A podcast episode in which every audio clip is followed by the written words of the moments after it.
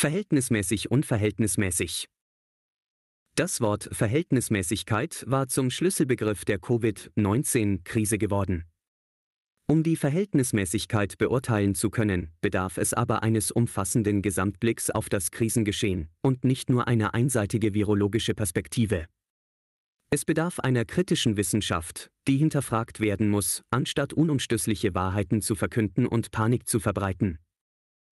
Kommentar von Gordon Pankalla bei einer rechtlichen Verhältnismäßigkeitsprüfung kommt es neben der Klärung der Erforderlichkeit einer Maßnahme, bei der die wissenschaftliche Evidenz in Bezug auf den Beitrag einer Maßnahme zur Zielerreichung berücksichtigt wird, insbesondere auf eine Rechtsgüterabwägung an. Dies bedeutet, dass eine Kosten-Nutzen-Rechnung anzustellen ist, bei der die potenziellen Schäden durch die Maßnahme den potenziellen Schäden ohne die Maßnahmen hätten gegenübergestellt werden müssen.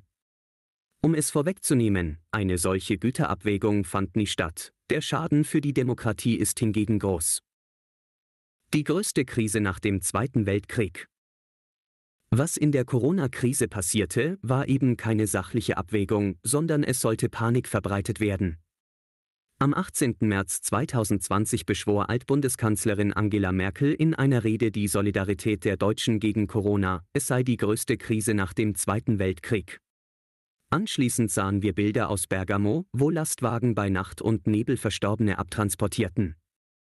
Bereits zu diesem Zeitpunkt konnte von einer sachlichen Abwägung keine Rede mehr sein, es regierte die Panik und ein Hauch von Sagrotan lag in der Luft, schließlich war man sich nicht sicher, wie lange der Virus auch auf Oberflächen haften konnte.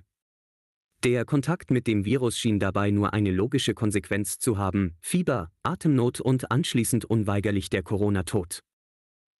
Merkel sprach damals von geteiltem Wissen und Mitwirkung und davon, dass Freiheitsbeschränkungen in einer Demokratie nie leichtfertig und nur temporär beschlossen werden sollten. Es folgten jahrelange Demoverbote, Lockdowns, die Schließung von Arbeitsplätzen und Schulen, aus einem Schal wurde die Maske drinnen und dann draußen, bis hin zu Ausgangssperren alles zum Schutz der Bevölkerung. Zum Schluss ging es um eine Herdenimmunität und ein Gesetz zum Impfzwang für alle Bürger, nachdem man monatelang mit 2G- und 3G-Maßnahmen die ungeimpften ausgeschlossen hatte und Kritiker übel beschimpfte. Keine sachliche Abwägung der Gefahr. In komplexen Situationen wie der Corona-Krise gilt es, das Mittelmaß zu finden, die Verhältnismäßigkeit einzubehalten. Doch genau diese Verhältnismäßigkeit ist in der Pandemie verloren gegangen, bei Politik, Medien, in großen Teilen der Gesellschaft und nicht zuletzt auch bei den Gerichten.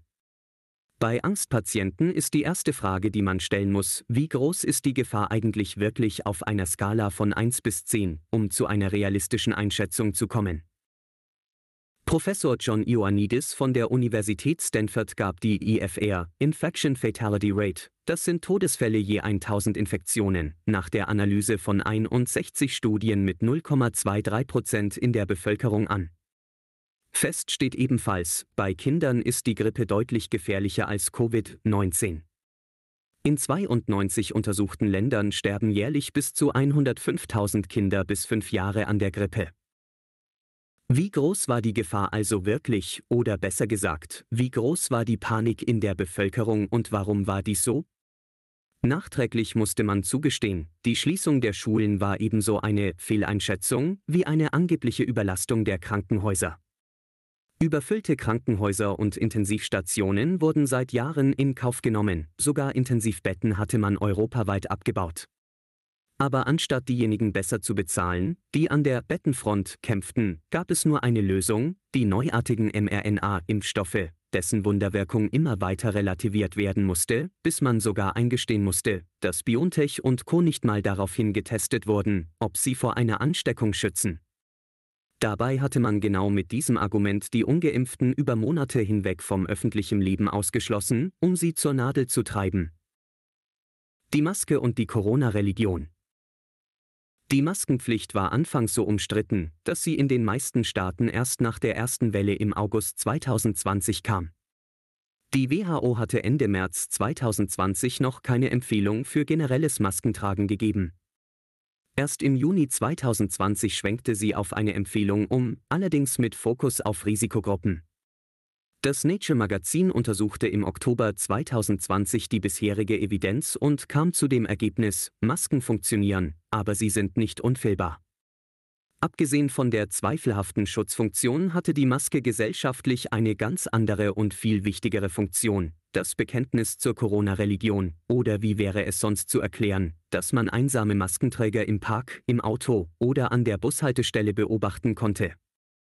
Der Maskenglaube ging einher mit dem Corona-Glauben und stand für nichts anderes als, ich werde zu den Maßnahmen nichts sagen und du solltest besser auch den Mund halten und mitmachen.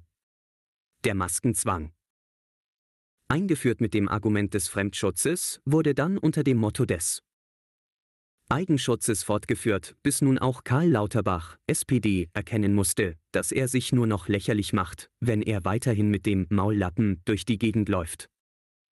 Impfstoff als Schlüssel zur Rückkehr zum normalen Alltag.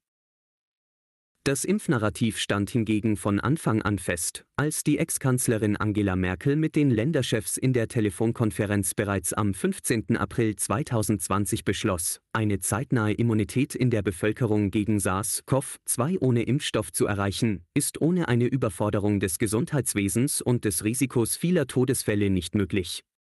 Ein Impfstoff ist der Schlüssel zu einer Rückkehr des normalen Alltags. Sobald ein Impfstoff vorhanden ist, müssen auch schnellstmöglich genügend Impfdosen für die gesamte Bevölkerung zur Verfügung stehen. Verhältnismäßig unverhältnismäßig. Diese Telefonkonferenz vom 15. April 2020 ist für mich auch der Beleg dafür, dass man von Anfang an die Durchimpfung der Bevölkerung geplant hatte und eine andere Lösung daher gar nicht mehr in Frage kommen sollte. Eine Kosten-Nutzen-Rechnung wurde jedenfalls niemals aufgemacht, eine sachliche Betrachtung der Gefahrenlage, Stichwort Professor John Ioannidis Studie, unterblieb ebenso, wie eine wirkliche wissenschaftliche Diskussion, auch zur angeblichen Herkunft des Virus vom Fischmarkt in Wuhan. Angesichts dieser tatsächlichen Bedrohungslage empfanden viele Menschen, die allesamt als rechte Querdenker verunglimpft wurden, die drastischen Maßnahmen, insbesondere den Entzug von Grundrechten, die Ausgangsbeschränkungen, die Schließung von Arbeitsstätten und Schulen sowie den Lockdown insgesamt, aber auch die Maskenpflicht, die Abstands- und Hygieneregeln oder die rigorosen Besuchsverbote in Alten- und Pflegeheimen als überzogen und unverhältnismäßig wenn eine Kanzlerin zusammen mit den Länderchefs aber von Anfang an die Parole ausgibt, nur die Impfung bringt die Rückkehr zum normalen Alltag, wie wahrscheinlich ist es dann, dass sich genau diese Leute an eine Ausgewogenheit und Verhältnismäßigkeit überhaupt halten wollen? Wenn nur die Impfung die Rettung bedeuten kann, dann muss ich vermuten, dass sich diese Leute eben nicht mehr sachlich und objektiv engagieren möchten, sondern im Gegenteil, ihren vorgefertigten Plan in der Konsequenz auch durchziehen wollen, koste es was es wolle. Ein Reset ist kein echter Wandel. Die Frage des Warum brauchte es Corona blieb bis heute offen, aber ich glaube, dass es zahlreiche Gründe gab, warum sich Staaten entschlossen hatten, so zu agieren, wie dies geschehen ist. Was Europa anbelangt, kann man festhalten, dass der Coronavirus genau in dem Moment gefährlich wurde, als die italienischen Banken drohten völlig zusammenzubrechen. Fällt der Euro, so fällt auch Europa, gemeint ist die EU, und diese konnte aufgrund der Naturkatastrophe Covid-19 gemäß Absatz 222 AEU-Vertrag nun wieder fröhlich weiter Geld drucken und die sogenannten Corona-Bonds einführen, die Ausnahme von der No-Bailout-Klausel, wir haften nicht für andere. Staaten, auch nicht für Italien, wo der Virus in Bergamo wohl genauso verheerend war wie der Zustand der italienischen Geldhäuser. Was die USA anbelangt, war Corona auch eine Chance für die damals sich in der Opposition befindlichen Demokraten, den verhassten Präsidenten Trump doch noch loszuwerden, der bis zu diesem Zeitpunkt eine äußerst erfolgreiche Wirtschaftspolitik betrieben hatte. Der amerikanische Bürger hatte jedenfalls wenig auszusetzen und die Menschen hatten wieder mehr Geld in der Tasche als zuvor, die Wiederwahl Trumps war praktisch schon beschlossene Sache. Wer die Geschäfte offen lässt und die Produktion nicht einstellt, der ist allerdings ein Massenmörder und so blieb Trump gar nichts anderes übrig, als den Laden dicht zu machen, wollte er nicht medial vor der Wahl zerrissen werden. Was für ein Zufall aber auch, dass prompt nach der Wahl von Joe Biden die neuartigen Vakine auf den Markt kamen, ärgerte sich Trump nachträglich. Wirklich ein bloßer Zufall oder der Teil eines Gesamtplans, der ganz sachlich betrachtet die Wiederwahl von Trump verhinderte, hätte es den Virus nicht gegeben. Auf der anderen Seite muss den Eliten aber schon klar gewesen sein, dass es nicht auf Dauer funktionieren kann, den Turbokapitalismus weiter durchzuziehen, denn wenn die Blase, das Geldsystem, platzt, dann würde man den Regierenden die Schuld dafür in die Schuhe schieben, dann käme es vielleicht zu einem wirklichen Umbruch, anstatt zu einem Great Reset. Wie der Name schon besagt, wollte man nämlich keine wirkliche Veränderung, sondern nur einen Reset des Systems, auf das es in der Zukunft so weitergehen kann, garniert mit ein paar netten Ideologien zur Weltrettung und Teilhabe für alle Menschen. Schaden für den Rechtsstaat und die Demokratie. Eine aufrichtige Entschuldigung für die Fehleinschätzung und die unterbliebene sachliche Abwägung erfolgte nie.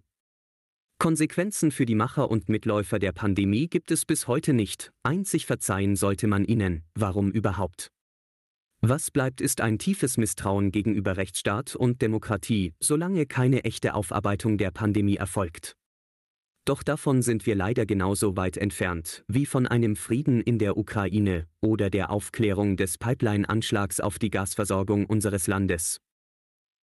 Deshalb wundert es mich auch gar nicht, dass in Zeiten des Vertrauensverlustes immer mehr Menschen alles in Zweifel stellen, Gibt es überhaupt Viren? Haben wir überhaupt eine Verfassung? Ist die Welt rund? Haben die Amis es wirklich auf den Mond geschafft? Dies verhilft den Verschwörungspraktikern aber wiederum dazu, darauf hinzuweisen, dass die Corona-Ungläubigen doch allesamt nur Verschwörungstheoretiker und Schwurbler gewesen sein müssen und sie selbst alles richtig gemacht haben. Eine Alternative wäre es gewesen, dass man in demokratischen Gesellschaften Führungskulturen entwickeln sollte, die Angst abbauen und Vertrauen ausbauen, anstatt mit Verboten und Strafen die eigene Bevölkerung beschützen zu wollen. Hilfe zur Selbsthilfe statt bevormundende oder überwachende Fremdkontrolle. Auch den Tod könnten wir stärker als natürlichen Bestandteil des Lebens anerkennen. Sterben in Würde, Artikel 1 GG, ist wichtiger als das Leben, Artikel 2 GG, um jeden Preis zu verlängern. Die Ex-Kanzlerin Angela Merkel, der man nachsagt bedächtig und vorausschauend zu sein, hätte auch diese Schäden für die Demokratie einbeziehen müssen, als sie sagte, die Pandemie ist eine Zumutung für die Demokratie. Dass der Virus aber zu einer Zumutung für die Demokratie wurde, war nicht die Schuld des Virus an sich, sondern die Schuld der Akteure in Politik und Medien, die nicht nur verhältnismäßig unverhältnismäßig handelten, sondern sogar verfassungswidrig. Das Erwachen der Macht. Was inzwischen an Vertrauen verspielt wurde, sieht man nicht zuletzt an den geringen Wahlbeteiligungen und den aktuellen Umfragen zur Glaubwürdigkeit des öffentlich-rechtlichen Rundfunks. Nachdem dem Bürger bis vor kurzem die Rückkehr zum normalen Alltag nicht wirklich gestattet wurde, rief der neue Kanzler Olaf Scholz umgehend eine Zeitenwende aus.